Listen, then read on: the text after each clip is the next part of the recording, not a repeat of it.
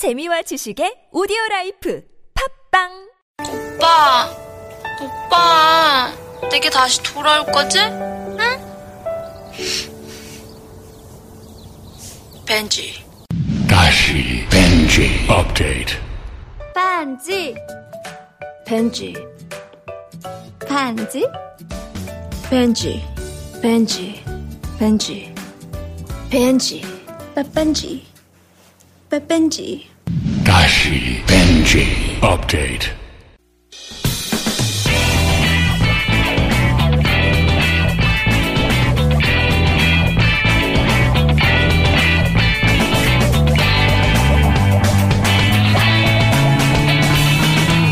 김어준의 뉴스 공장.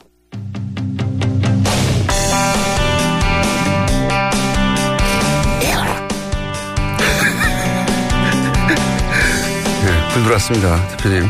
지난 1년간 저희가 스튜디오에 어, 모시려고 그렇게 노력했는데 예, 드디어 어, 매주 목요일 고정 출연을 하시게 된 분이자 그리고 우리가 저희가 처음 밝히는 사실인데 TBS가 시사 방송을 할 수 있도록 예, 오늘의 뉴스 공장이 있을 수 있도록 만드신 장본인을 저희가 스튜디오에 모셨습니다.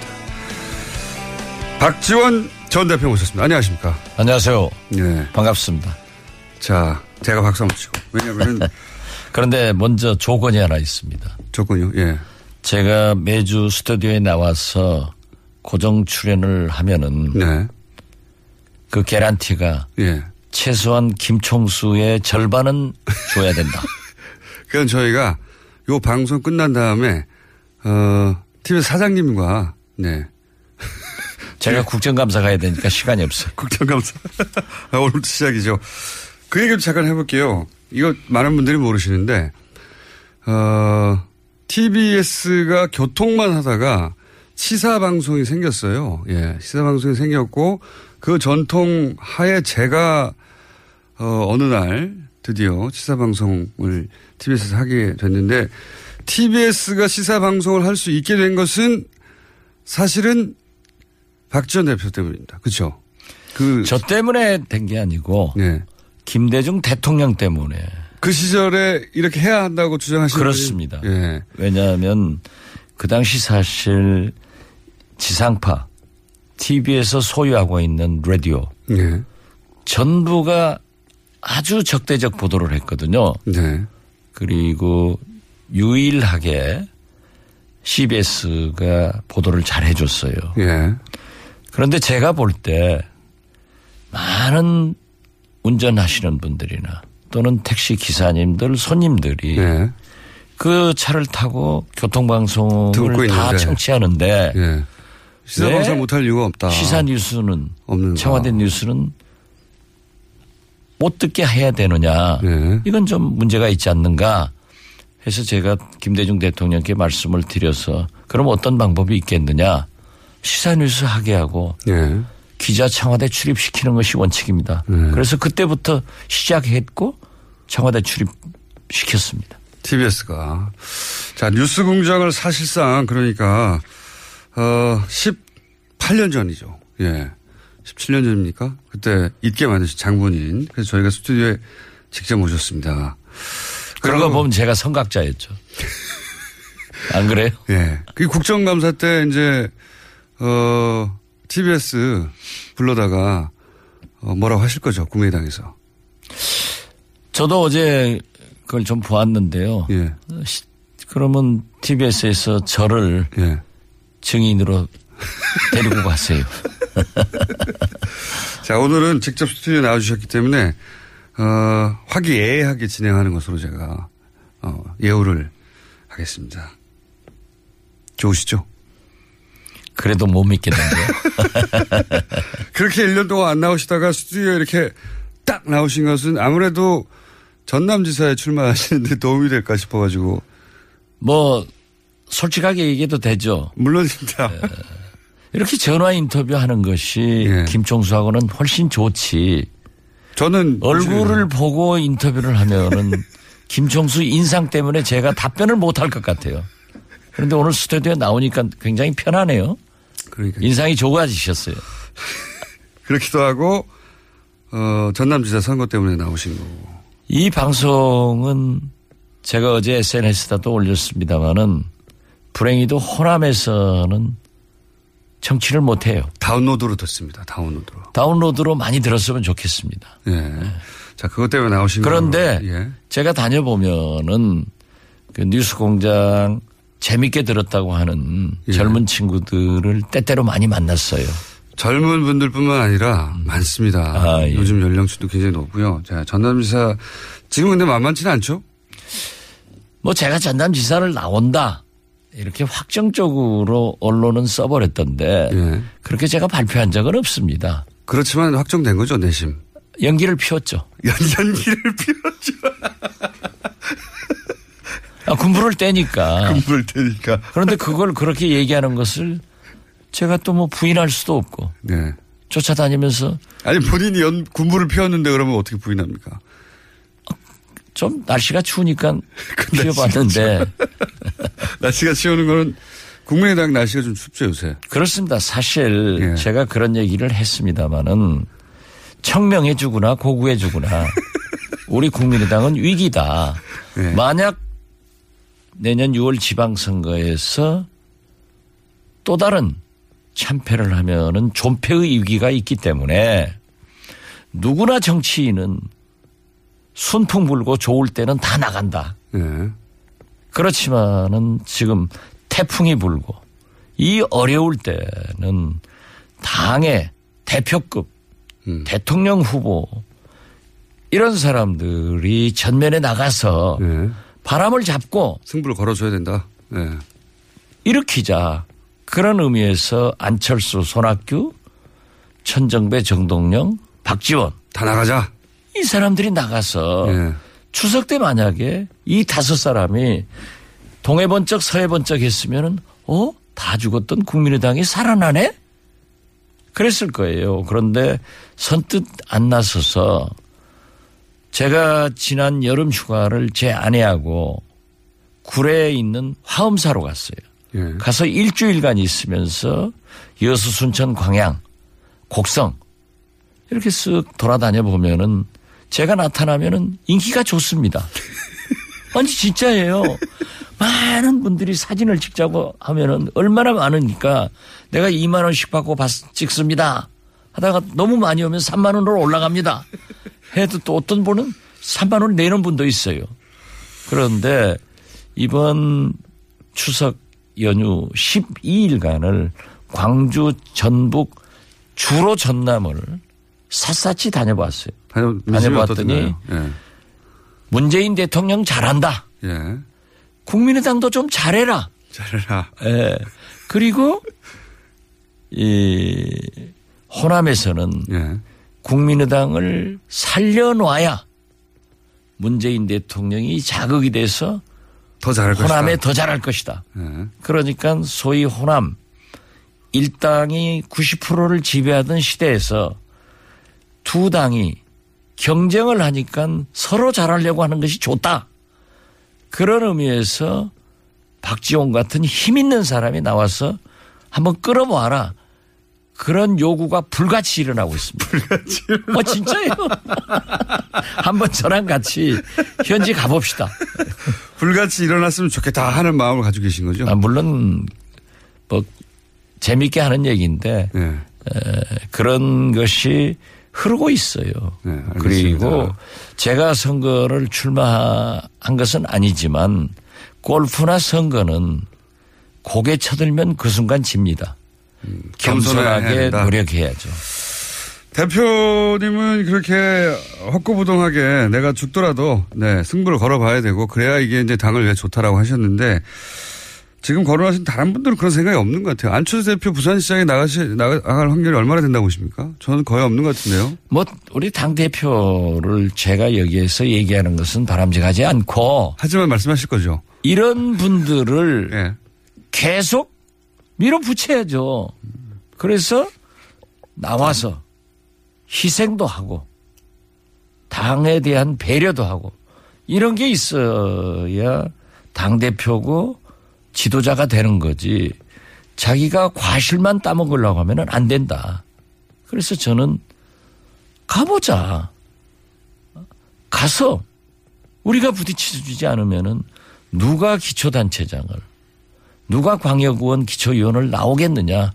그런데 역시 진짜 전라남도에서는 생각지도 못하게 박지원이가 그러고 다니니까 꿈틀거리더라고요. 꿈틀, 예. 불같이 일어나지는 않고 꿈틀대는 정도. 불같이도 일어나고 꿈틀거리기도 하고 아, 그걸 꼭 왜 잡아요 남 약점을 안철수 대표는데 안 나오시는 겁니까? 그건 제가 당 대표인데 예. 뭐 나와라 나와지 마라 이런 얘기 나와라는 얘기 이미 하셨잖아요. 아니 그런데 그것은 일단 내가 한번 제안을 해놓은 거니까 예. 결정은 본인이. 그분들이 하실 거다. 근데 안 나올 것 같죠?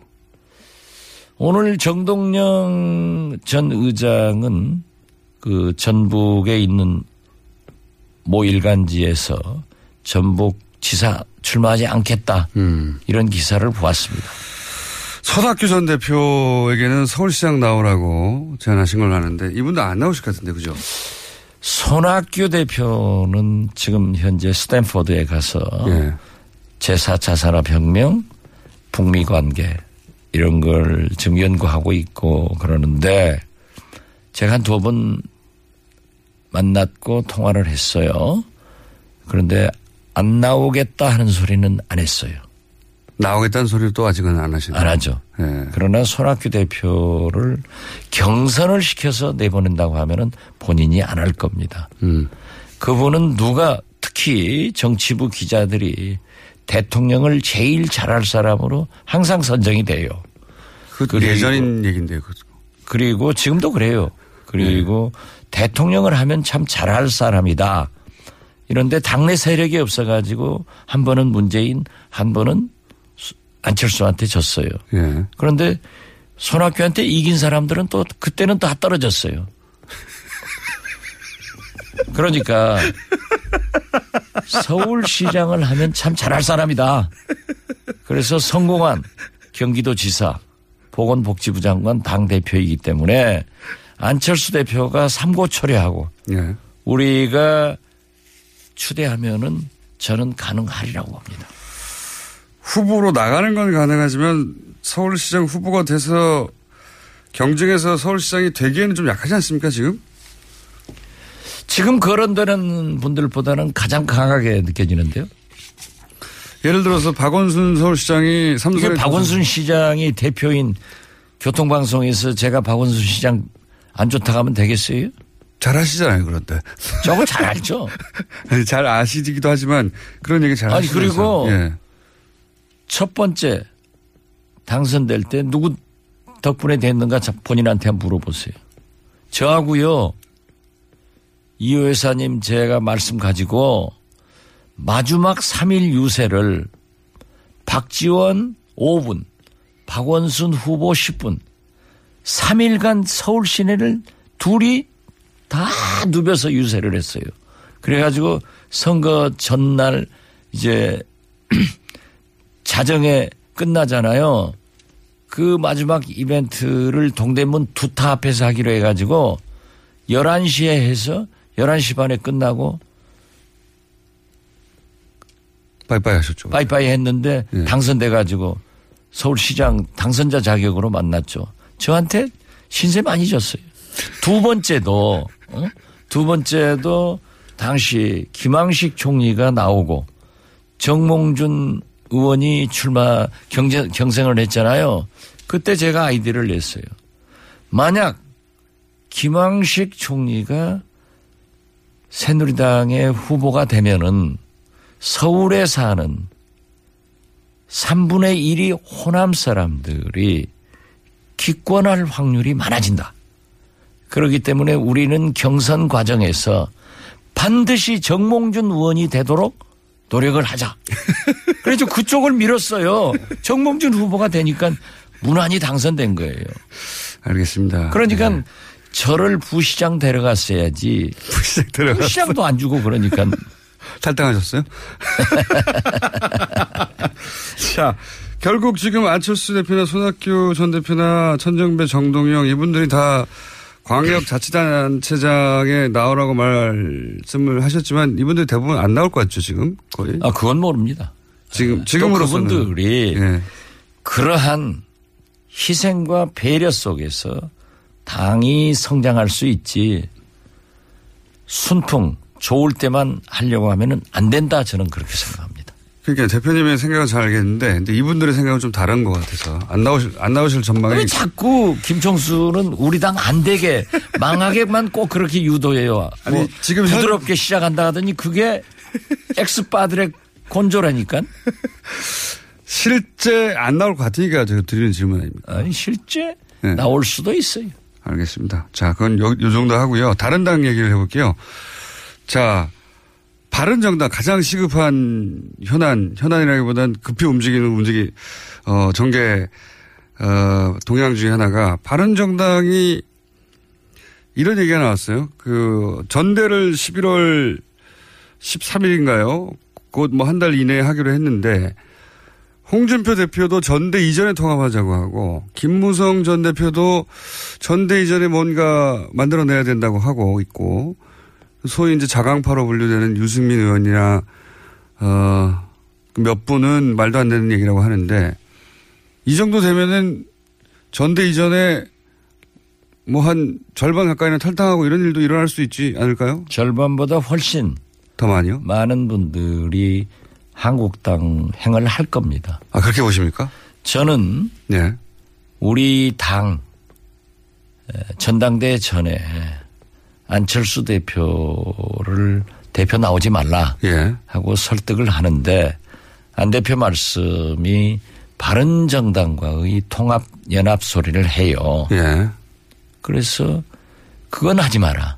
예. 첫째 정체성도 문제이지만은 바른 정당은 11월 정기 국회 중에 반드시 분열된다. 음, 그때 이미 아셨군요. 예, 그러면은 닭 쫓던 게 지붕 쳐다보는 격이다. 음. 언- 왜 그런 생각을 그때부터 하신 지금도? 우리 예. 당 일부 의원들이 그러한 모임을 함께 해요. 그러나 모임이 있죠. 예. 그것은 일종의 학술적 그런 토론 모임이기 때문에 저도 예를 들면 에, 도서 섬 연구소 같은 것은 바로 한국당 의원들하고 같이도 해요. 예. 그런 학술 단체이기 때문에 학술 모임이기 때문에 이해가 되는데 제가 볼 때는 홍준표 한국당 대표가 녹록하지 않은 사람입니다. 절대 넉넉하지 않죠. 예. 예. 그런데 과연 민주당에 예. 청와대에 홍준표 대표를 당할 만한 사람이 있느냐? 저는 없다고 봐요. 예. 그래서 제가 청와대 분들한테 네. 엊그제도 저하고 청와대 분들을 점심을 했어요. 민주당 분들하고 아무래도 우리가 뿌리가 같으니까 대화를 할 것 아니에요. 예. 이게 반드시 바른정당은 분열되게 돼 있다. 예. 이렇게 되면은 국회 선진화법을 뛰어넘을 예. 190석의 개혁 벨트가 깨진다. 만약에 12명만 옮겨가도, 예. 아, 선진화법 그러니까 이 때문에. 바른 정당이 과거 같으면은 정치 공작을 할 건데 돈도 줄 건데 문재인 정부가 그런 것은 죽었다 깨나도 못하는 정부란 말이에요. 예. 이게 잘 대처를 해야 된다라고 하고 저는 이건 깨진다. 왜 깨진다고 보십니까? 김무성 대표하고 얘기해 보셨어요, 한번? 제가 만나본 바른정당의 고위층들은 예. 소위 통합파들은 예. 지방선거를 앞두고 영남 아니에요. 예. 기초단체장 광역 기초위원들이 절대 바른정당 가지고는 선거를 할 수 없다. 예. 그러기 때문에 한국당으로 가자. 그 뿌리가 흔들린다는 거예요. 그리고 몇 분 정도나 그렇다고 보십니까? 제가 볼 때는요, 만약 분열이 되면은 예. 제일 염려스러운 게 한국당이 제1당이 됩니다. 저는 최소한도 한국당이 현재는 107석인데 예. 15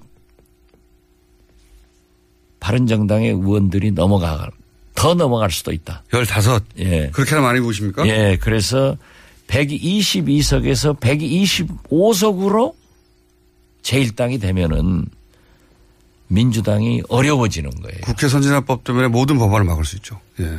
막을 수도 국회 선진화법 가지고 막을 수도 있지만은 국회의장은 예. 제1당이 갖는 관습이 있어요. 예, 예. 그래가지고 만약 국회의장을 한국당이 갖는다고 하면은 문재인 대통령은 두 개의 복병에 처하는 거예요. 음. 국회 선진화법을 때문에 아무것도 못하고 국회도 대통령의 모든 발목을 잡을 수 있는 그러한 것을 주기 때문에 잘 생각해라. 만약에 그런 일이 실제로 벌어지면 그 정계 개편의 요구가 어 굉장히 강해져서 국민의당과 민주당과의 어떤 어뭐 합당이나 혹은 뭐 이런 모색도 갑자기 생기지 않을까요? 그 대개 보면은 정치는 예. 나의 불행이 예. 당신의 행복으로 가지 않습니다. 반드시 당신의 불행으로 가거든요. 당신이 깨지면은 예. 우리도 깨져요.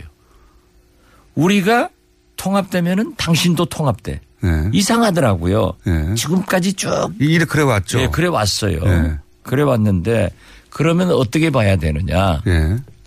총선 민의는 다당제 3당제였습니다. 예. 그러니까 바른 정당은 한국당과 새누리당에서 분열됐는데 예. 원래대로 돌아가고 예. 물론 자강파는 마치 제2의 정의당처럼 소수정당으로 남을 거예요. 그러나 국회라고 하는 것은 원내 교섭단체가 구성되지 않으면 유명무실해요. 힘을 발휘할 수가 없죠. 예. 예. 그러면 우리 국민의당은 어떻게 될 거냐. 예. 40석인데. 예. 총선 민의가 우리는 민의에 의거해서 다당제를 요구하는 국민에 의거해서 탄생된 당이에요. 예. 탄생된 당. 그렇기 때문에 민주당과 한국당과 국민의당 삼당 이 체제로 갈 3당 체제가 갈 것이고 네. 그렇게 되면은 제가 여기에서는 조금 깔때기 내 네. 자랑을 하더라면 20대 국회 개원돼서 안철수 대표 박지원 원내대표 하면서 완전히 제가 끌고 갔거든요.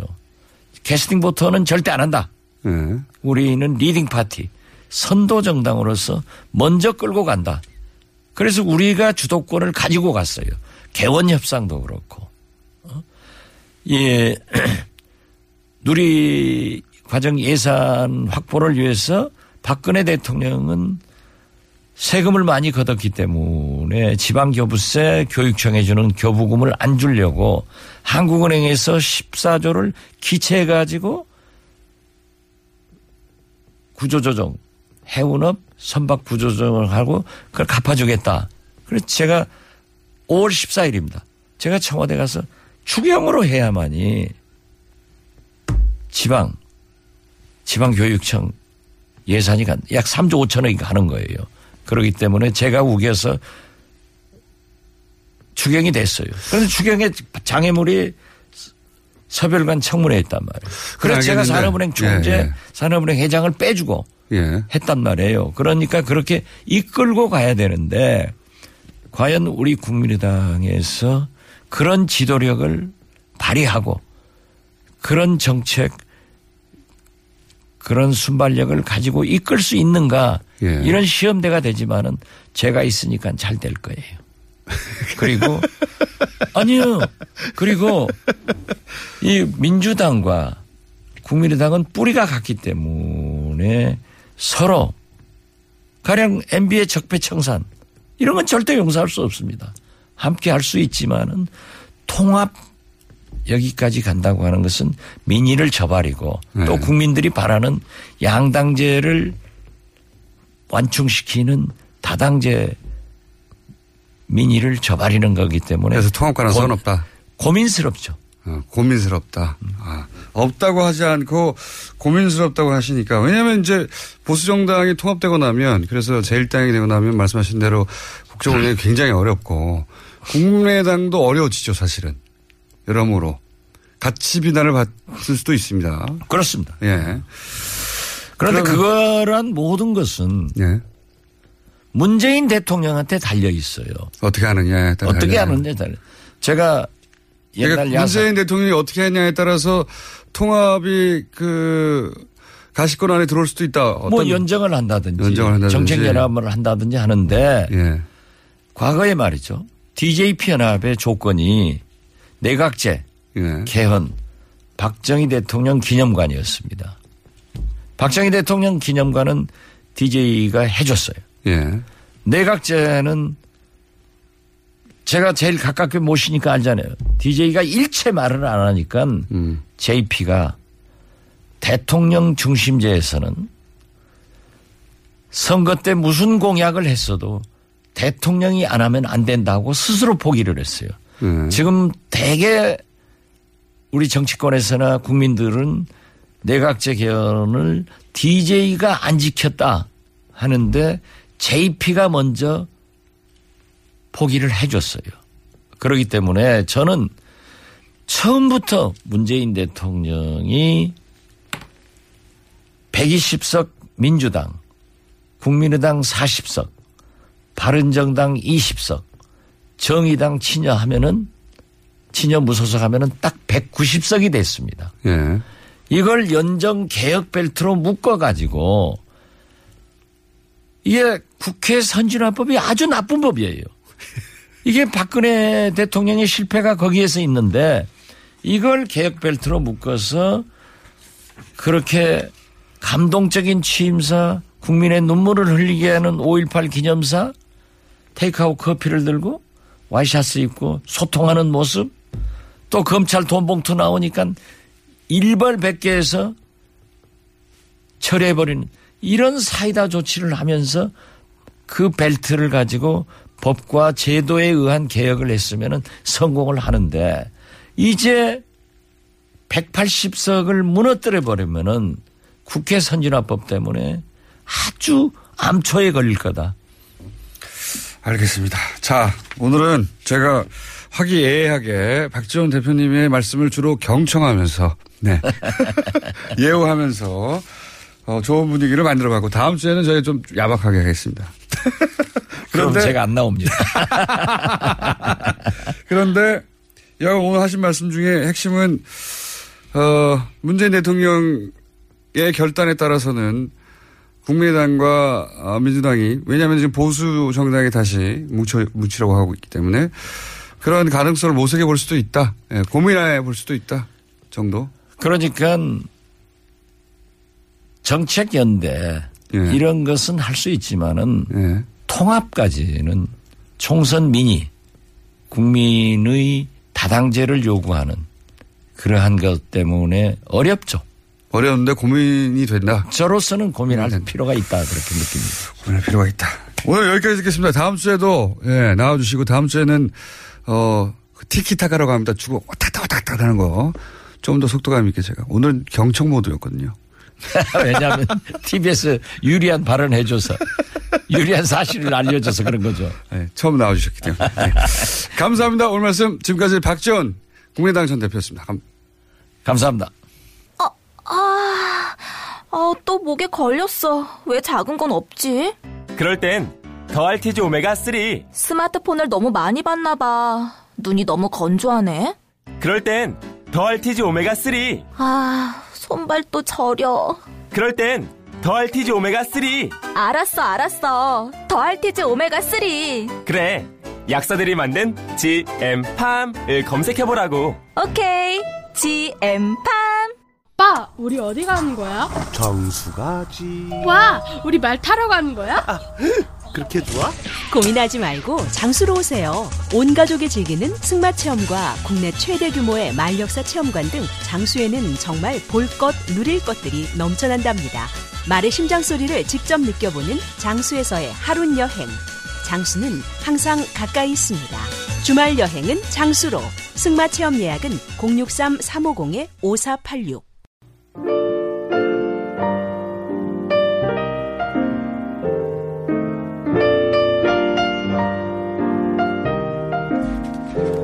불친절한 AS. 내부자들이 폐지된 건가요? 아니요. 오늘 국감 때문에 두 분 다 세종시에 가셔야 해가지고, 예. 두 분 다 못 나오셔서, 한 분이라도 나오면 저희가 어떻게 해보려고 그랬는데, 어, 폐지라기보다는 연기해 둔 거고요. 다음 주는 나오실 걸로 예상합니다. 네. 그리고 호남에서 못 듣는다고 하니까 호남 청취자분들이 이제 문자가 폭발했습니다. 무슨 소리냐? 앱으로 생방으로 듣고 있다. 요즘 실시간 앱이 되거든요. 네. 박지원 전 대표가 어, 전 대표는 호남에서 못 듣다고 하는 이야기를 하시자마자 무슨 소리야? 나는 전남 장흥이야, 여수야, 전남 광양이야, 광주다, 뭐 등등등 인증 문자 많이 날아왔습니다. 그리고 코너 제목이 없다고 무슨 코너냐고 예. 이 코너 이름 제안을 받습니다 저희가 어, 요물이라고 또 불리시니까. 요물과 요정 요요 커플을 이렇게 불러주셔도 되고. 하여튼 어, 노루가즘. 노회찬 전 대표 전 대표 아니죠. 노회찬 대표님의 오늘 왜 이렇게 이름도 헷갈리고 계속 직책도 헷갈리고 그렇습니까? 어, 코너도 거의 한 달 지나서 예, 저희가 확정했습니다. 어, 그리고 조국 민정수석은 국감에 출석했으면 좋다는 문자가 많이 오고 있어요. 얼굴 좀 보자고. 예. 안구정화 차원에서. 예. 조국 민정수석 나가시죠? 예. 여기까지 하겠습니다.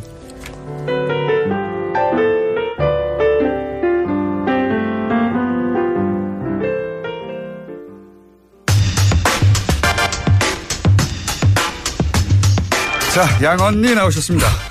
안녕하세요. 소개 좀 길게 해주시면 안 돼요. 양언니가 이름도 이름도 없어. 아예 앞으로는 이제. 양 씨라고 하겠습니다. 아. 양 나왔다고. 뭐 이응까지 갈 수도 있습니다. 아. 이응 나오셨습니다. 이렇게.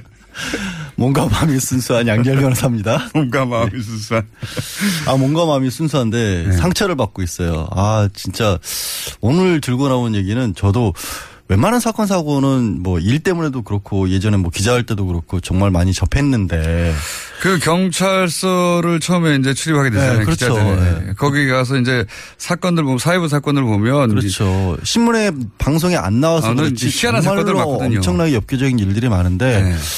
이번에 최근에 지금 화제가 되고 있는 이 사건 같은 경우가 그야말로 정말 불쾌하고 찝찝하고 정말 끝판왕이에요. 끝판왕. 그러게요. 어. 여러 가지 한 네다섯 개 가지의 사건이 한꺼번에 어. 합쳐진 정도. 어떻게 대한민국에서 이런 정도의 일이 정말 무슨 헐리우드 스릴러 같은 데서나 나올 법보다 일이 아마 헐리우드 스릴러에서도 이렇게 복합적인 그런가요? 예, 굉장히 범인은 음, 예 힘듭니다. 마음을 어, 힘들게 할 정도입니다. 어금니 아빠. 예. 예, 왜 예. 어금니 아빠라고 불리는지조차 잘 모르시는 분들이 있을 텐데 예. 거기서 약간 설명을 시작해 보죠. 아, 이부, 이 사람이 이제 유전성 백악종이라 그래서 예. 이하고 잇몸 사이에 종양이 생긴다고 합니다. 그렇기 네. 때문에 치료를 하는 과정에서 이를 다 뽑았고 네. 남아 있는 게 어금니 하나밖에 없다라고 해서 어금니 아빠라고 불렸고 왜냐하면 이제 그 부녀가 네. 딸도 유전을 유전병을 앓고 있어서 그렇죠. 딸이 6개월 만에 이 병을 가졌다라는 게 알려지면서 이거를 지금 와서 돌아보니까 본인이 여러 군데 언론에 이렇게 떠 제보를 한 거죠. 스스로. 스스로 제보를 했고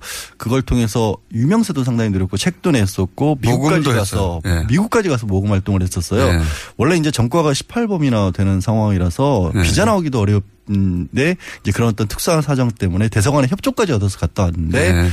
그런 인물이었는데 이제 이번에 끔찍한 살인 사건의 주인공이 돼버리 된 거죠. 그러니까 그렇게 일단 거죠. 일단 어떤 미담의 주인공으로 음. 세상에 알려졌어요. 그래서 어 TV에도 나오고 네. 네, 책도 내고 모금도 꽤 많이 하고 음. 그래서 어금니 아빠라고 불리던 이, 어, 이 양반이 알고 보니까 정말 알고 보니까 정말 예, 예, 굉장히 충격적입니다. 일단 사기부터 시작할 수가 있어요. 사기. 예. 지금 말씀드린 부분이 뭐 구체적으로 누구를 개인적으로 접근한 건 아니지만 네. 그 활동을 벌였다는 것 자체가 다 사기에 해당할 수 있을 만큼 예. 좀 의도성이 너무나 보이고 있고요. 호화 생활을 한다고 예, 하기도 그리고 하고 지금. 본인이 지금 기초생활 수급자로 돼 있는데 예. 사실 그 보면은 뭐 외제차를 가지고 있었고 다른 사람 명의였지만 사실상 본인이 움직였던 외제차들도 있고요. 여러 대 했다고 하고 이번에 뭐 마지막에 지금 충격적인 사건이었던 피해자를 살해하고 시 신을 유기할 때도 벤츠를 썼던 걸로 그렇게 나오고 있거든요. 이것도 정말 엽기적인 네. 것이 어, 사망한 딸이 가장 좋아했던 딸의 친구라고. 딸이 좋아했을 뿐만이 아니라 이 사람이 그 피해자를 콕 집어서 연락을 그러니까요. 해라라고 했다라는 겁니다. 그것도 역기적인데요. 네. 그리고 거기에 딸을 동원했다는 것도. 예. 그러니까 지금 딸의 친구를 살해하는데. 많이들 아, 참. 나온 얘기지만 처음에는 딸이 몰랐을 것이다라고 생각을 했었는데 딸이 알고 있었고 집에 이제 9월 30일 날 집에 왔었을 때 음료수에 수면제를 타서 먹인 것도 건네준 것도 딸이었다라는 거죠. 이게 아 이게 좀 상상하기 힘든데. 어, 그래서 이제 문제는 살인을 사실상 공모한 부분이 있는 건데. 그 부분까지는 지금 딸에 대해서 구속영장을 청구를 할 건데 네. 일단은 사체 유기 부분은 워낙 명백하기 때문에 같이 도와준 게 그걸로 영장을 청구하는데 살인 부분은 추가 수사를 해야 되고요. 딸 같은 경우는 중요한 이유가 도대체 왜 이런 일을 벌였는지를 이, 어, 이영학을 통해서는 좀처럼 이게 얘기가 나오지 않고 있기 때문에 아니 본인도 소위 아빠 사이드에서도 이 그 딸 친구를 왜 살해했는지 동기가 안 나오지 않습니까? 그러니까요. 그 동기를 어 알기 위해서라도 아마도 이 딸에 대한 구속 수사가 불가피한 상황으로 보여요. 범행 동기도 안 나오고 여기서 끝나나 했더니 아내의 죽음도 매우 의심스러운 정황이 나오고 그러니까. 지금 사실 굉장히 불우한 딸의 병을 좀 팔아서 살았다라고 볼 수 있잖아요. 네. 근데 이, 이 기영학이라는 인간이 아내도 팔았더라고요. 글자 그대로. 아내가 아, 여기서 저는 정말 어, 야 이건 정말 아내 역대 이런 사건이 있었나 싶은 거. 지금 본인의 집에서 퇴폐업소를 직접적으로 운영한 것처럼 보이는 게 CCTV 같은 것이 설치돼 있었고 주변에 사람들이 오갔었고 네. 이 아내 말고 다른 여성들도 있었다라는 이웃의 증언들도 나오고 있는데 그러니까 이제 부, 예를 들어서 부부가 성매매업소를 운영했다. 이런 경우 있어요. 과거에 사건들 그렇죠. 보면. 아니, 그러니까 함께 운영을 하는 경우는 있죠. 있어요. 있죠. 그런데 그게 아니라 아내를 성매매에 동원을 했어요. 게다가. 네. 그리고 그걸 찍어서 또 그 영상을 팔았어요. 이거는 정말 음, 그 부분은 지금 아직 경찰에서는 이게 그 여러 개의 영상이 확보가 됐는데 실제 그게 아내인지는 확인까지는 안 된 상황이에요. 다만 이 사람이 했던 짓은 뭐냐면 성매매 업소를 사실상 운영을 했고 어, 매수자들 들어왔던 손님들이라고 해야겠죠. 그 사람들의 영상까지도 촬영을 해서 그런 것들을 또 취급하는 인터넷 쪽에 판매를 한 것으로 좀 추측이 되고 있거든요. 아내가 아내를 그 중에 아내가 지금 포함된 걸로 보여요. 아 이건 정말 상상하기 힘듭니다. 어, 너무 예. 너무 여러 충격적인 일들이 사- 일단 기본적으로 사기에 또그 소아성애가 의심스러운 지금 사건 살인 사건이 하나 벌어지고 그게 가장 저는 걱정스러운 부분이 피해자를 하필 14살 중학생을 콕 집어서 불렀던 이유가 이 이영학이라는 자가 어떤 짓을 했냐면 인터넷 SNS에서 14살에서 20살 미만의 이 여학생들을 끊임없이 쳤습니다. 네. 자기가 돌봐주겠다고 하고 뭐 숙식을 제공하겠다고 한다거나 정말로 무슨 뭐 극단적으로 14살의 사랑이 가장 위대한 사랑이라는 등 이런 정말 황당한 얘기들을 하고 다녔거든요. 그러면 이 혹시라도 몹쓸 짓을 하기 위해서 이 여중생을 그렇게 납치를 했던 게 아니냐. 그리고 더는 더 또 걱정되는 게 이 극단적인 어떤 사람을 해치는 것까지는 가지 않더라도 이전에도 비슷한 일이 없으련 보장이 없는 게 아니냐 이런 그러니까요. 상황이면 첫 번째 이렇게 했는데 처음으로 걸렸대. 이것도 그러니까요. 쉽지 않은 일이기 범죄자들 때문에 같은 거 반복됐던 경우들이 많아서 아. 제2, 제3의 피해는 없을까 하는 부분도 이런 사건은. 듣다 보다 못했어요. 아, 저도 정말 아까 초대에 말씀드렸다시피 변호사들끼리도 그래요. 우리도 그런 얘기 하거든요. 자기가 많이 겪으니까 서로 네. 얘기를 하는데 정말 고개를 절레절레. 이런. 사건은 처음 봅니다. 근데 가장 이제 좀 그런 게 말씀드렸다시피 이거를 이용을 했고 10년이 넘는 생활 동안 예. 사- 기간 동안에 감쪽같이 속여왔다는 거. 그 이것도 몰랐었고 언론에도 여러 번 그렇게까지 노출이 됐었는데 왜 이게 이상하다는 생각을 못했을까? 이게 우리 사회 안전 시스템 같은 것들이 제대로 작동을 안 하고 있는 게 아닌가 하는 걱정이 들어요. 근데 저는 어 그 그걸 넘어서서 이 생각해 보면 이 아빠 역할을 하면서 대사관도 속이고 언론도 속이고 다 속였잖아요. 다 속였죠. 그리고 사회 그러니까 우리 기초생활 수급자 네. 그러니까 기본적으로 사회 시스템을 철저히 잘 이용할 줄 아는 굉장히 영악한 너무나 잘하는 사람이었던 거죠. 영악한 플레이를 했고요. 이게 속을 수밖에 없을 수도 있어요. 그럴, 그러니까 지금 지적장애 2급으로 등록이 돼 있거든요. 심지어는. 그, 네, 지적장애 2급이면 글쎄 한 네다섯 살 정도의 지능밖에 없다. IQ로 따지면 50, 30에서 50? 사회생활에 혼자서는 불가능한 사람이어야 하거든요. 근데 그런 사람이 실제 지금 여태까지 드렸던 말씀에 비추해 보면 말이 안 되는 상황이잖아요. 세상을 완전히 철저히 속인 거죠. 예. 정말로 머리가 좋은 엄청나게 흉악한 범죄자거나 아니면 머리가 기형적으로 범죄와 관련된 부분만 발달을 했거나 이런 건데 그 사이코패스 여부인지를 심각하게 지금 따져봐야 되는 상황인 거죠. 야, 정신 감정을 할 수밖에 없어요. 이런 사건은 정말 영화 영화로 나오면 야, 이렇게 복합적인 경우가 어딨어 할 정도로 그쵸. 비현실적이에요, 사실은. 그리고 아내도 살해한 게 아닌가. 아, 근데 이제 그 살해의 의혹에 관한 얘기가 나오면서 동시에 나온 게 그 장인과 관계를 맺었기 때문에 화가 나서 뭐 이런 아니 의붓 의붓 시아버지. 그러니까 의붓 시아버지. 이영하게 아, 아, 의붓 시아버지. 의붓 아버지 뻘 장인이 되는 아니군요. 사람이에요. 의붓 예. 아버지 뻘 되는 사람인데 의붓 아버지. 그 아내가 죽음에 이르게 된 계기에 대해서도 이렇게 얘기를 하는 거죠. 아내가 2009년부터 그 의붓 아버지와 뭐 성폭행이었지만 관계가 있었고 그거를 숨겼기 때문에 그게 화가 나서 정말 역- 폭행을 저질렀다라고 얘기를 하고 그래서 숨진 아내의 시신에도 사실 상처가 좀 있었기 때문에 그 부분도 이미 경찰이 내사를 하고 있었던 거예요. 정말로 엽기적인 부분은 뭐 다른 뉴스에서 들으셨겠지만 아내가 그랬다는 사실을 알고 나서 증거를 확보한답시고 다시 한번 관계를 가지라고 강요를 했다라는 겁니다. 그러니까 어머, 어, 저, 저도 이건 정말, 정말- 말씀을 드리면서도 불편해요, 사실은. 이건 상상 사람으로서는 상상할 수 없습니다. 사람으로서는. 그 왜 이렇게까지 이런 일들이 벌어졌는지가 너무나 이해가 저는 도저히 안 가는 상황인데. 딸도 걱정이에요. 딸이 어린 나이에 도대체 어, 어릴 때부터 어떤 교육을 받았을지. 그 딸이 굉장히 아버지를 무서워했다라고 하죠. 뭐. 당연히 그렇겠죠. 그리고 네. 무서워하는 동시에 딸은 지금도 눈에 띄는 장애를 가지고 있거든요. 아주 절대적인 의존 관계일 수밖에 없었던 겁니다. 그 학교 생활을 하는 동안에도 뭐, 뭐 희노애락 같은 것도 전혀 표정이 드러나지도 않았고, 그 이게 아마 어, 딸이 어느 정도까지 역할을 했는지 모르겠지만 법정에 가면 치열하게 다퉈질 게 딸이 자기 의지를 가지고 삶을 살아갈 수 있는 상황이었느냐. 설령 범죄에 가담을 했다고 할지라도 그러니까요. 진짜로 이게 자기가 나쁜 짓을 하고 안 하고 선택의 여지가 있었느냐 하는 부분도 심각하게 다쳐질 거고 그러다 보면 이, 이, 이 이영학 본인에 대한 죄값은 더 무거워질 수도 있는 거죠. 정상적인 가정에서 자랐다고 절대 볼 수가 없죠. 아내도 그렇고 아내가 성매매 엄마가 아빠에 의해서 성매매에 동원되는 걸 딸이 어떻게 눈치 못 챌 수가 있습니까? 14살인데요. 당연히. 아, 당연히 알 수밖에 없죠.